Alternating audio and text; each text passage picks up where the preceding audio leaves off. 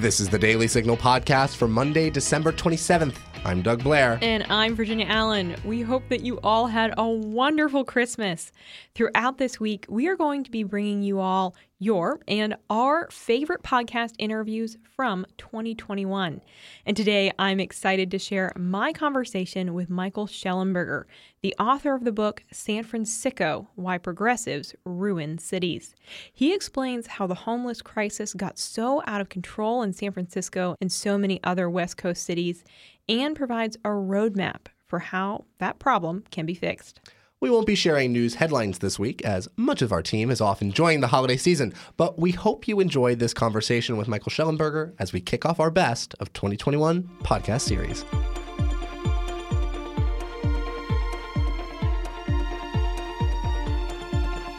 I am so pleased to welcome Michael Shellenberger to the Daily Signal podcast. Michael is the author of the new book, San Fransicko, Why Progressives Ruin Cities. Michael, thanks so much for being here and congratulations on the new book.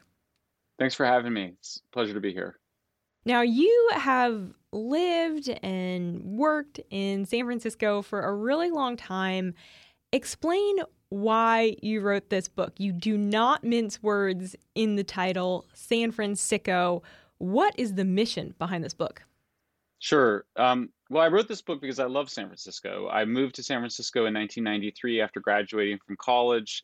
I moved to San Francisco to work on progressive causes, radical left causes.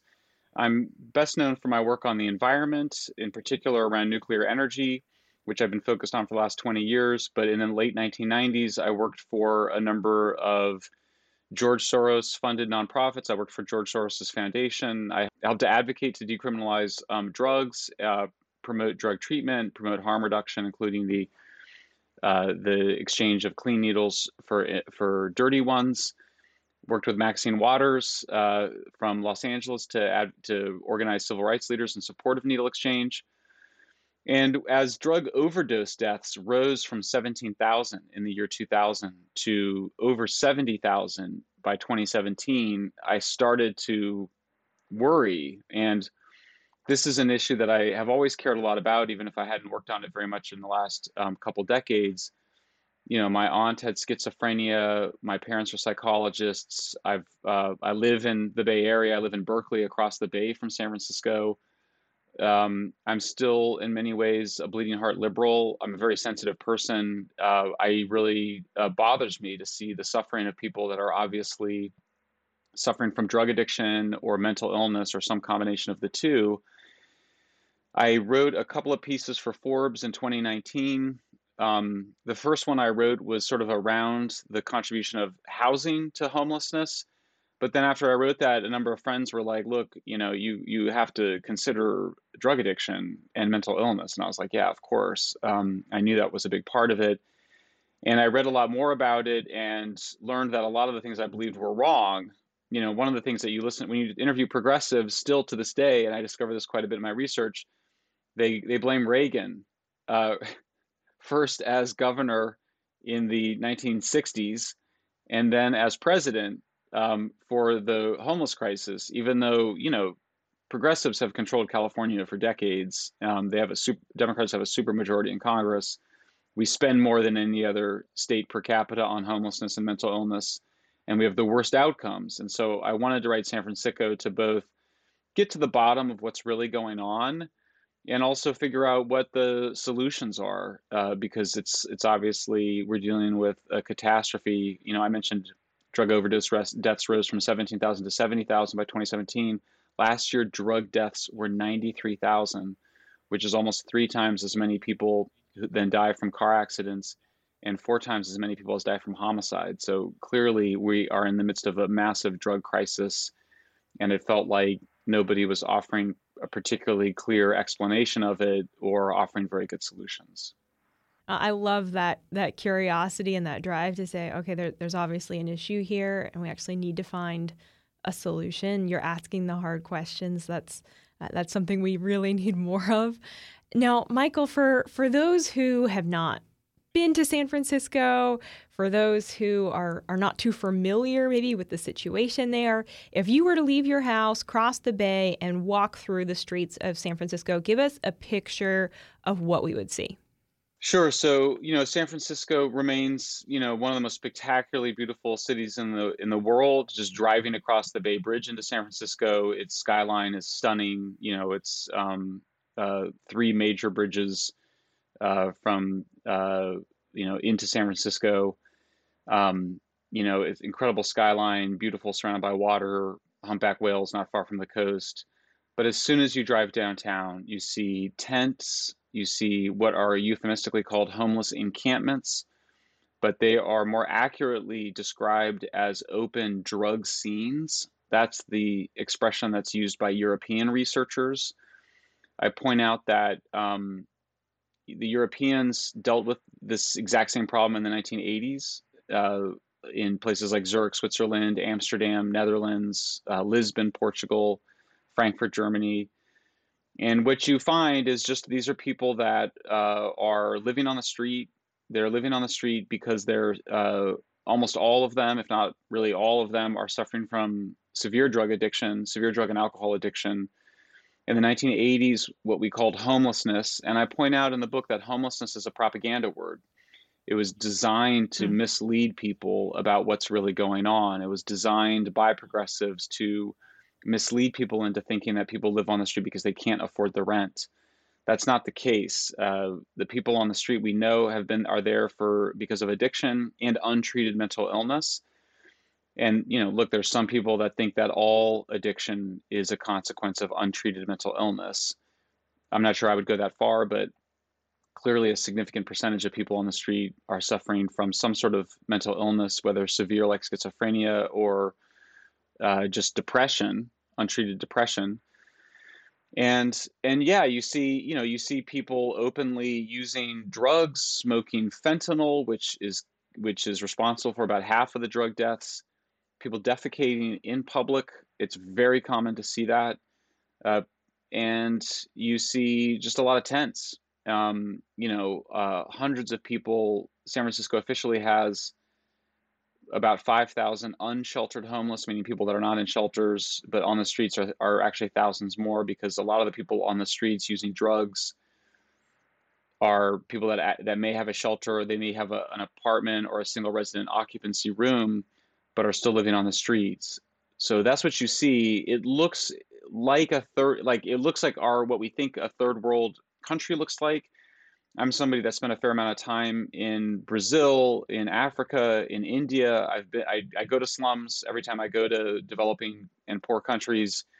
This is different in the in the sense that obviously San Francisco is one of the richest cities in the world. I mean, the number of billionaires per capita is is huge. It's obviously the center of much of our technology boom. And so the the drug crisis is the result of policies, deliberate policies that are imposed by progressives, demanded by progressives, to not require, not treat addiction, not treat mental illness, and to basically defend the right of people to sleep anywhere, defecate anywhere, and not uh, be arrested, not be mandated treatment. Hmm.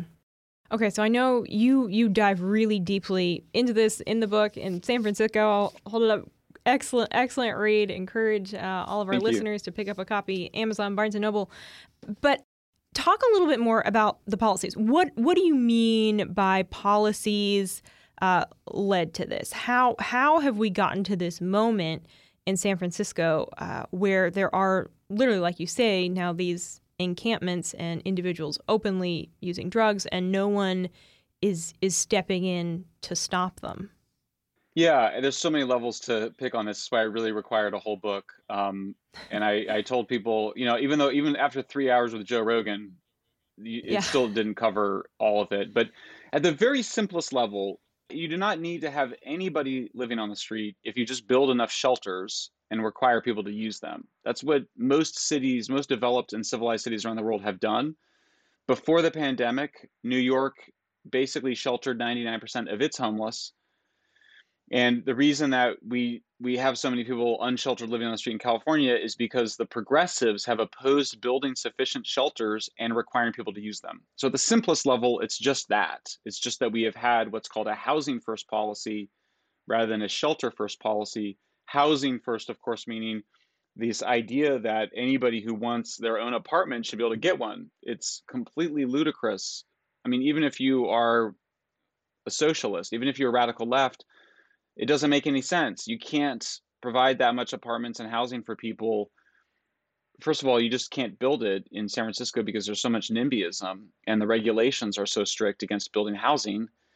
But also, there's just not the money for it. You can't just provide free apartments for everybody. That may seem more obvious to listeners of Heritage Foundation than than listeners to MSNBC, but it's just the fact of the matter then you kind of go back further and you go, what is the history of untreated mental illness and addiction? San Francisco is a city that has always tolerated much more extensive alcohol and drug use than other cities. Very high, you know, more bars than churches uh, for, you know, its entire founding. It was the last city to ban opium dens in the 19th century. It obviously was the epicenter of the the new drug culture in the 1960s, which introduced most famously marijuana and psychedelics, um, but much more insidiously heroin and amphetamines. And we've really um, those things have only gotten worse. The deinstitutionalization of psychiatric hospitals, the closure of psychiatric hospitals begins after World War II. It accelerates under President John Kennedy it was actually a progressive, um, it was progressives who led the charge to empty the mental hospitals. The promise was we would have community based care. That was never built. It's something that progressives blame Reagan for as governor, but the truth is that that half of the people in psychiatric hospitals had already been released by the time Reagan became governor. It's one of the many things I debunk in the book. I also debunk the claim that Reagan slashed the federal budget for housing. In fact, the budget for the federal budget for housing was basically steady during Reagan's years in office. Um, at the same time, I, by the way, I should add, I do make a critique of Republicans and conservatives in the book. At the end, I argue that Republicans and conservatives have not offered a proper urban policy, that they've been, you know, Republicans and conservatives tend to be more suburban and rural, and they don't care as much about the cities, and they tend to look down on the cities, and so they haven't engaged in the cities. And I, I extend that criticism at the end. But nonetheless, it's wrong to blame Reagan and Republicans for what's happened in San Francisco. And so, what you basically have is massive untreated mental illness, including severe mental illness. You have the ACLU, which I think in many other contexts has done good things. I have been a longtime supporter of ACLU, but in this case, we have the ACLU irrationally defending uh, leaving people with schizophrenia on the street in states of psychosis, using hard drugs, uh, living in totally unsafe, unsanitary conditions, uh, having a complete double standard in, when it comes to requiring people with dementia, for example, our grandparents who suffer from dementia, either from Alzheimer's or something else. We don't let grandma and grandpa wander onto the streets, and yet we allow people in psychotic states to do that they use a double standard to justify it. And what I get at, the bottom line here, is that this is a victim ideology, meaning that there's an ideology here, and it's just as dumb as it sounds, unfortunately. It's the idea that you can classify certain groups of people as victims. The racist aspect of this is that progressives classify all African Americans, all people of color, except for Asians, as victims. And but they also classify people with mental illness as victims. They classify children. They classify women. Pe- you know, uh, gays and lesbians. Uh, uh, people suffering addiction are all classified as victims. That's the first thing they do. The second thing they do, which is as insidious, is that they believe that to victims everything should be given and nothing demanded. This is terrible for raising kids. It's also terrible for dealing with people suffering from addiction and mental illness you know, the fact of the matter is, a fair number of the people on the street are have been victimized. I mean, it's true. There's a lot of there's a higher percentage of people on the street that were abused. You know, foster kids and were you know physically or sexually or emotionally abused, and that's terrible. But that's that does not merit giving people the cash to use drugs, giving them hotel rooms in which to use drugs, giving people the paraphernalia in which to use drugs. During the pandemic, the city of San Francisco was even the work the social workers for the city were actually buying people alcohol and delivering alcohol and drugs to people's hotel rooms. It's it's so bonkers that when I describe it, it sounds like I'm describing a fictional dystopian film, but this is actually what's happening in San Francisco. And so the San Franciscness that the title refers to, yes, it's referring to the folks that are living in squalor on the streets, but it also is referring to a kind of compassion sickness, a compassion unchecked by discipline, by reciprocity, by personal responsibility, by the things that people need in order to improve their lives. Yeah, and you talked a lot about that kind of victim victim mentality, victim mindset during your conversation with Joe Rogan, like you mentioned, excellent conversation. So how does that translate? You referred to it with with Joe Rogan as kind of a coddling mindset. How does that translate to policy? What's the what's the line of thinking that we're seeing from politicians going from okay, these people are, are victims, we need to care for them. But how has that translated in policy to we do nothing to stop them from, you know, openly using drugs as much as they want, living wherever they want, doing whatever they want? Yeah, I mean, you, you just said it. It's the coddling that has been increasing really for 150 years is now extended to people on the street. So we're coddling the people on the street. We're coddling addicts. We're coddling criminals. We're coddling, you know, would-be murderers, rather than providing them with the discipline and the rules that they need in order to live happy and healthy lives. I mean, look, to some extent, the, cod, the what we call coddling started out as kind of positive. I mean, let's face it, life on the farm was pretty rough. Kids were beaten with sticks and rods we know the rise of coddling. We know that coddling was already increasing when you started hearing people say things like "spare the rod, spoil the child." So there's always been a recognition that you know, as we go from farm to city, kids, you know, this is to some extent this is a process that's been really wonderful for children. They can be children. They don't have to be workers, little workers, or little adults, which is how we used to see kids. But obviously, it's gotten way too far. You know, I mean, we see the rise of participation trophies for kids that don't succeed in sports, basically a shielding of children from adversity. And yet we know that adversity, that overcoming adversity is what builds strength and resilience. I mean, one of the questions I had is, you know, there's a lot of upper middle class parents or middle class parents that are very progressive and liberal in the Bay Area who, yeah, they coddle their kids to some extent, but they also require their kids to do their homework. They require their kids to do chores. They require their kids to do sports. They require some amount of adversity of their kids. But then when it comes to their politics, they'll say things like, you shouldn't require abstinence, for example, before giving people housing, because that would be blaming the victim. So there's a bit of a double standard here. One of the most interesting things I discovered is that the drug rehab centers in Malibu, which is this very rich coastal community north of Los Angeles, you know, the thing that rock stars and celebrities go to, $50,000 a month, they're very strict in drug rehab for rich people. They're very strict. They're hard on you. Um, that's what you pay for.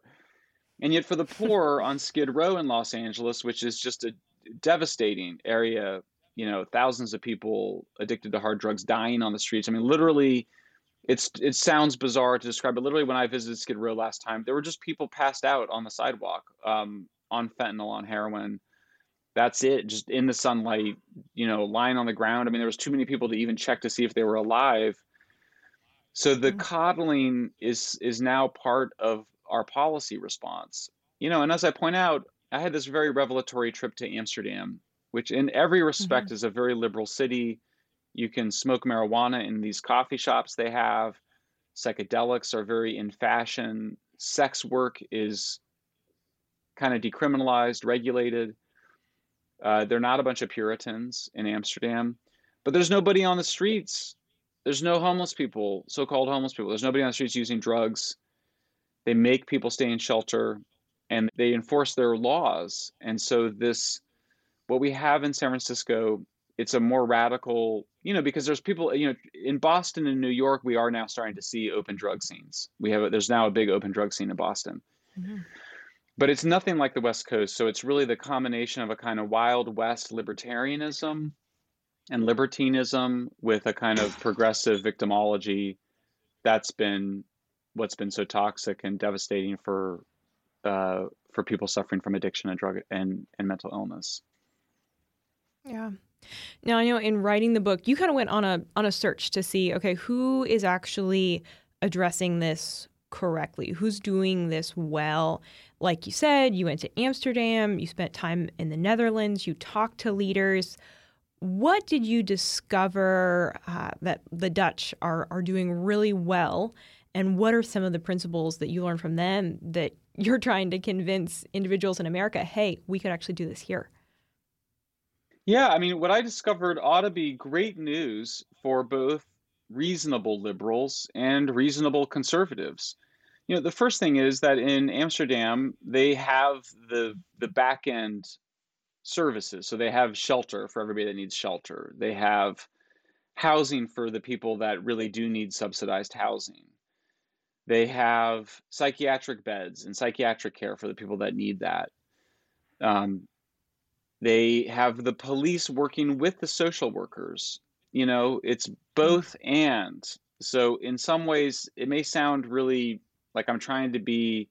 There's a lot of fake bipartisanship right now. There's a lot of fake efforts at it. But this is really, truly both and approach. You need police and you need social workers. They're not the same thing, but they need to work together and so you get these buddy stories of police and social workers that have been working together in Netherlands that are really important. You know, we're starting to see some of that in the United States, but not nearly enough. You know, one question is do you need to have you know, single payer health care. I mean, that's what the left has long wanted, right? They want socialized medicine. Amsterdam does not have socialized medicine, but they do have universal coverage. And so they actually have a private insurance model that like we have in the United States, but they you make sure that everybody's covered. And so that is something that we need to do. That's something that I think reasonable conservatives and liberals would agree on. You know, to some extent we have that with Medicaid, but you can't be in situations where we don't have insurance to cover people's psychiatric care. The other thing is there's some amount of discernment. I mean, my aunt had schizophrenia. She had a pretty good life for a for a person with with schizophrenia, which is a very serious mental illness. She lived in uh, in a group home, as we call it, residential care. She had her own room. She shared a house and a kitchen and a living space with other people, but she didn't work. She couldn't work. Some people with schizophrenia can work, but she wasn't able to. I think most conservatives understand that there's a certain number of people in our society with mental disabilities like schizophrenia who, if they can work, it's great for them and it's great for everybody else, but some of them can't. But that's different from a 25 year old guy who's addicted to heroin, you know, who probably just needed mm-hmm. an antidepressant and some purpose in life and some Jordan Peterson lectures um, in order to get on the straight and narrow um, that that young man needs to get his life in order, and that means that he needs to be after he breaks the law. If you're a street addict, you're breaking the law every day, usually, including theft to sustain your drug habit. He needs to be offered the choice of, if you know, when arrested, offered the choice of jail or drug rehab, and then he needs a personal plan. He needs an assertive caseworker. He needs to have a. Uh, he needs to know what he's going to do when he gets out of rehab. He needs to have a job he needs to have a place he's going to live, preferably living somewhere far away from open drug scenes. And the drug scenes need to be shut down. You can't allow open air drug dealing in a city. I mean, it's absurd. We have, you know, like literally two dozen drug dealers selling you any amount of drugs in not just San Francisco, but other major cities in the United States. We have to shut that down. This is not rocket science. You can't allow open drug dealing. Does that mean that you're going to eliminate drug dealing? No, but I'll tell you, it's interesting. Um, if you're if you're an addict and it's and there's no open drug dealing, you often have to spend a bunch of your day finding your drugs, buying them, and that means you end up doing less drugs. So it's not it's not great, you know, I'd love to see fentanyl eliminated and meth, but these are highly concentrated drugs. We haven't been able to get rid of them. I think the idea that we can stop China or Mexico from getting them over the border is a fantasy. You can mail enough fentanyl to somebody through FedEx to supply an entire city. But you can shut down the open drug dealing. That's easy. Shut it down. The addicts will end up using less. Um, right now, it's too easy. You know, the open drug scenes are addicts living in open drug markets, and they're just ending up using hard drugs every four hours. I mean, it's barbaric and it makes them sick and they die. And so, you know, you can't allow that. But we do need a better, I think the message for conservatives is that, and, and the liberals too, but I think in the sense that you do need a, to fix our psychiatric and addiction care system. It's just not working. And I think that is something that I did find some agreement among conservatives with. There's just not a free market there's not a market among schizophrenics to pay for their mental health care. They just don't have the money and they can't do it. And even addicts are people that have spent basically all their resources and stolen usually from family and friends to sustain their habit. That's just not something that's going to be served by free markets. There's got to be some amount of government involvement, and it just should be smart and it should be efficient, and it should there should be a hierarchy and there should be accountability and responsibility. So I do think there's plenty in the proposal that I'm making for Cal Psych to centralize addiction and psychiatric care to appeal to both reasonable Republicans and to reasonable Democrats. Well, and it goes with uh, the analogy that that you have given, I know in the past, of the carrot and the stick. Correct? Of okay, we need to make sure that we're actually motivating individuals who are on drugs to make changes in their life, and then uh, there have to be consequences when uh, when proper you know action isn't taken. It seems so basic, doesn't it? I mean, it's it's it was one of those things where you when I asked my the character in the book, the terrific character, his name is Rene. He's Dutch. He's actually a nurse. He was a former professional soccer player, very charismatic, very blunt. And I was like, and they, he and his wife, who's a member of parliament, they love to travel, so they love San Francisco. And I was like, what what is going on in my hometown? What's what are we doing wrong? And he was like, you look, he goes, look, dude, you need carrots and sticks. You got to have carrots and sticks. You got to have consequences for bad behavior. You got to enforce the law. Um, at the same time, you should reward people. You know, addicts. What's happening? We now know. You know, at the brain chemistry level, although honestly, addiction science hasn't progressed that much. But we know that addicts are seeking rewards. So you want to provide some other reward as a kind of high, a dopamine high for addicts when they perform well. So if you pass your drug test, you should get something, you know, a gift card. You should be, get your own private room. You should, you know, something should be done as a carrot for you. It seems so basic, but basically, what we've done in progressive cities out of this softening, this coddling in the culture is we've removed all the sticks. We've mm-hmm. actually removed the carrots too, because the, the even giving when you give somebody something that they have not earned. It's not actually a mm-hmm. carrot, it's an entitlement at that point. And so, for it to be yeah. a true reward, you have to earn it. That's why participation trophies are so terrible. Kids know I, why am I getting a participation trophy? I lost, and it's supposed to it's supposed to feel bad to lose. Like, um, you should feel good to play the game. You should feel like you should have fun playing the game, but you shouldn't get a trophy for playing the game. And so, similarly, you should not give people housing for being a drug addict. You know, you should get if you're down on your mm-hmm. luck, maybe you and you and you quit drugs, then maybe you do get some housing or some subsidized housing or some reward, but but not for your bad habits. Now, I know that you have spoken with leaders in, in California and, and other West Coast cities that are experiencing these issues. Do they recognize that there is an issue? And if so, why aren't they taking steps to actually bring change? Yeah.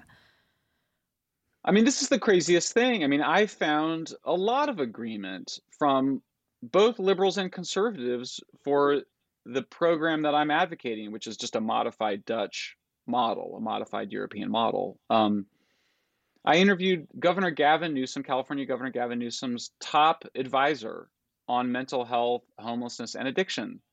His name is Thomas Insel. He worked at the National Institute of Mental Health for 12 years. He was the director of the National Institute of Mental Health. The man and I had a Zoom conversation for over an hour. He's got his own book coming out and we were like finishing each other's sentences. I mean, like we didn't disagree on anything, like literally zero. We had zero disagreements. And I just asked him, I was like, you know, Tom, like, can you go talk to the governor? um, like, what's going on? Like, why is this not happening? And he just kept, he just like, well, the people in Sacramento, they say you have to modify the Constitution. Okay, so let's modify the Constitution. That's actually not as hard as it may sound. We pass ballot initiatives all the time in California to modify the Constitution. This is one of the things we love to do that in California. He finally said, and he said it six times in our interview it's a leadership problem. It's a leadership problem. It's a leadership problem, which is as close as he hmm. would come to basically saying Gavin Newsom is not the leader that we need. Because he obviously, Tom Insel has to be a political person He's a very good person, by the way. I, I mean, it's not a criticism at all. We've got a problem with our political leadership. Obviously, I think you need new leadership in California. Um, can that can someone beat Gavin Newsom next year in the run for governor? Very hard. Gavin Newsom has so much money. So to some extent, what I'm talking about here is the need for significant political change. And I think that Democrats certainly need to change. But I think Republicans need to contest Democrats and Democratic rule on these issues. And I'll tell you something that really I found inspiring is that the way that in Amsterdam, in the Netherlands, it took political change, it took really a political revolution whereby the center right defeated the left wing parties on this issue, on this issue of open drug scenes. And that is how, that is why the Dutch government, and the Dutch government has been a center right government. I mean, if it were translated into American context, it might be more like center left. I don't know. But in, in the Netherlands, it was center right. They defeated the left on this issue. And so, what I would say to my Republican friends, and I'm an independent, is, is I would say, start competing with Democrats on this issue. Um, have a proper agenda, and I think that that's not just what it's been to date. I think what it's been to date is I hear Republicans and conservatives talk a lot about the need for the churches and the charities and private sector solutions. That's not good enough. There has to be a governmental response. And so for me, if the center right is going to be the change that we need in the world, then they need to change, I think, the agenda that they're offering um, and we're starting to see some of that. I did see uh, Republican candidates in the recall that that just failed attempt to offer that, but I think much more should be done both at the state and the federal level by conservatives and Republicans to offer a proper agenda to deal with this problem because you know California it's the number one issue. It's not the number one issue nationwide, but it's the number one issue in California and it's also now a big issue in Boston, Philadelphia, Chicago, New York other big cities where conservatives, um, Republicans, center right candidates uh, want to start contesting Democratic rule.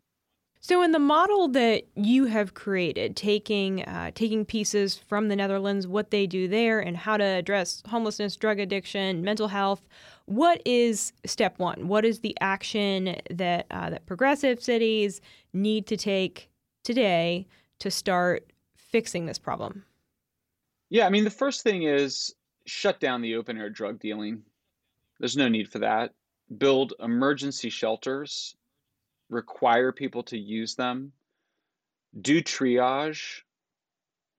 If you want to earn housing and make progress on your personal plan, I think the issue needs to be handled statewide so that people that are that are arrested in the open drug scene in San Francisco can get treatment in Fresno can get treatment a couple hundred miles away, away from where the temptations of drugs are. I'm completely practical when it comes to dealing with addiction. Some addicts need opioid substitutes. They might need, you know, methadone or Suboxone as a substitute. That's fine. I think that there's something more heroic about becoming completely sober and abstinent, but I don't. I think we're dealing with a massive drug epidemic, and we should. We don't. We can't be perfectionists about this, we can't make the perfect enemy the good. So shelter first, treatment first, housing earned. Make psychiatric and addiction care a statewide function, create CalPsych. And then we probably need to, you know, I, I mean, I'm not totally sure. I mean, it was funny because I would get to this place with this book where I go, gosh, you know, is the problem the the liberal laws? Is it the liberal judges, or is it the the the the the politicians and the public? It's kind of all three. So one question, mm. one question is how much can be done under existing laws? The short answer is a lot. Um, do we need to change some of the laws too? Probably. Um, but again, that's what you have leadership for because if you have political leadership, then the leadership, you know, for example, if we had a, a, a truly great governor, the governor would come in and say, would do as much as you could through executive order you would then put forward a big legislative package or separate legislative vehicles, it depends, in front of the legislature. And then you would also put a bunch of initiatives on the ballot.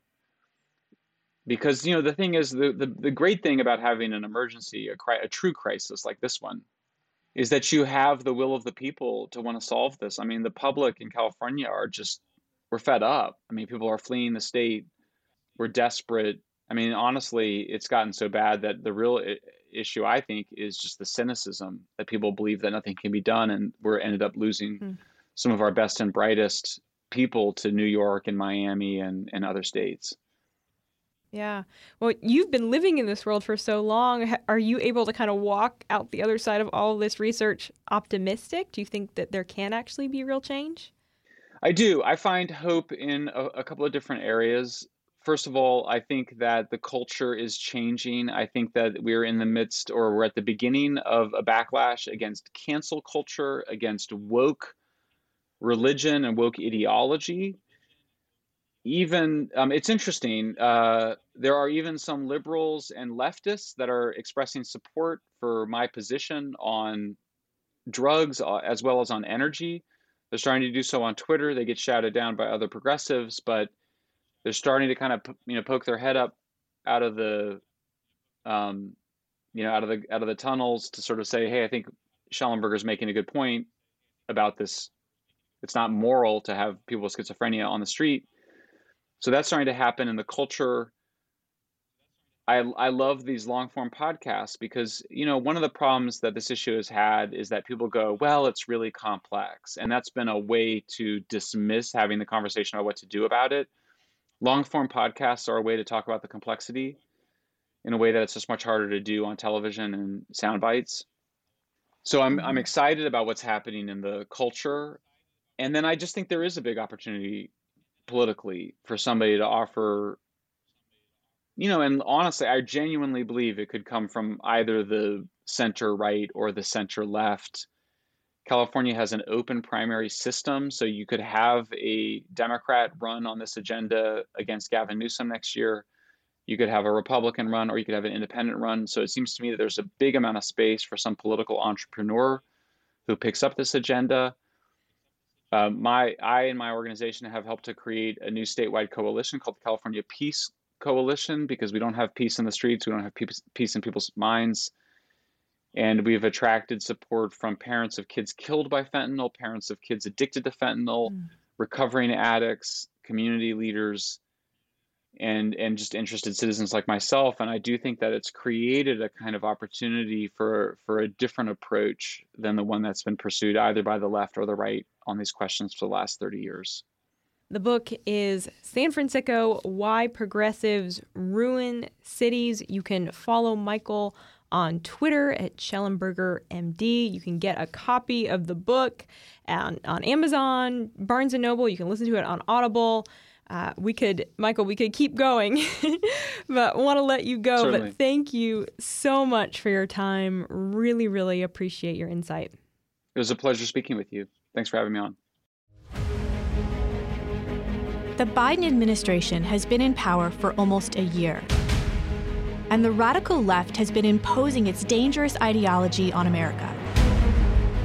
Not only do they want to expand government control and promote cancel culture, but they also want to rewrite our nation's history, indoctrinate American students in our public school system, attack our traditional values of honor, liberty, and justice for all, and implement a Marxist agenda that unleashes socialism throughout our country. Here at the Heritage Foundation, we need your help to finish the year strong and prepare for the battles that lie ahead in 2022. By making a tax deductible year end gift right now, you'll help advance your principles free enterprise, limited government, individual freedom, traditional American values, and a strong national defense at a time when our nation needs these principles most. Visit heritage.org/yearend to make your tax-deductible donation today. And that'll do it for today's episode. Thanks so much for listening to the Daily Signal podcast. You can find the Daily Signal podcast on Google Play, Apple Podcasts, Spotify, and iHeartRadio. 2022 is quickly approaching, and if you haven't had the chance already, please do take some time to give us a five star rating and a review on Apple Podcasts. It is unbelievable how helpful somebody giving us a five star review and a rating is to spreading the message and getting more people listening to our podcast. And we would really appreciate if you like what we're doing, you would take the time, rate our show, give us a review. And thank you all again for listening during this Christmas season. We look forward to being back with you all tomorrow.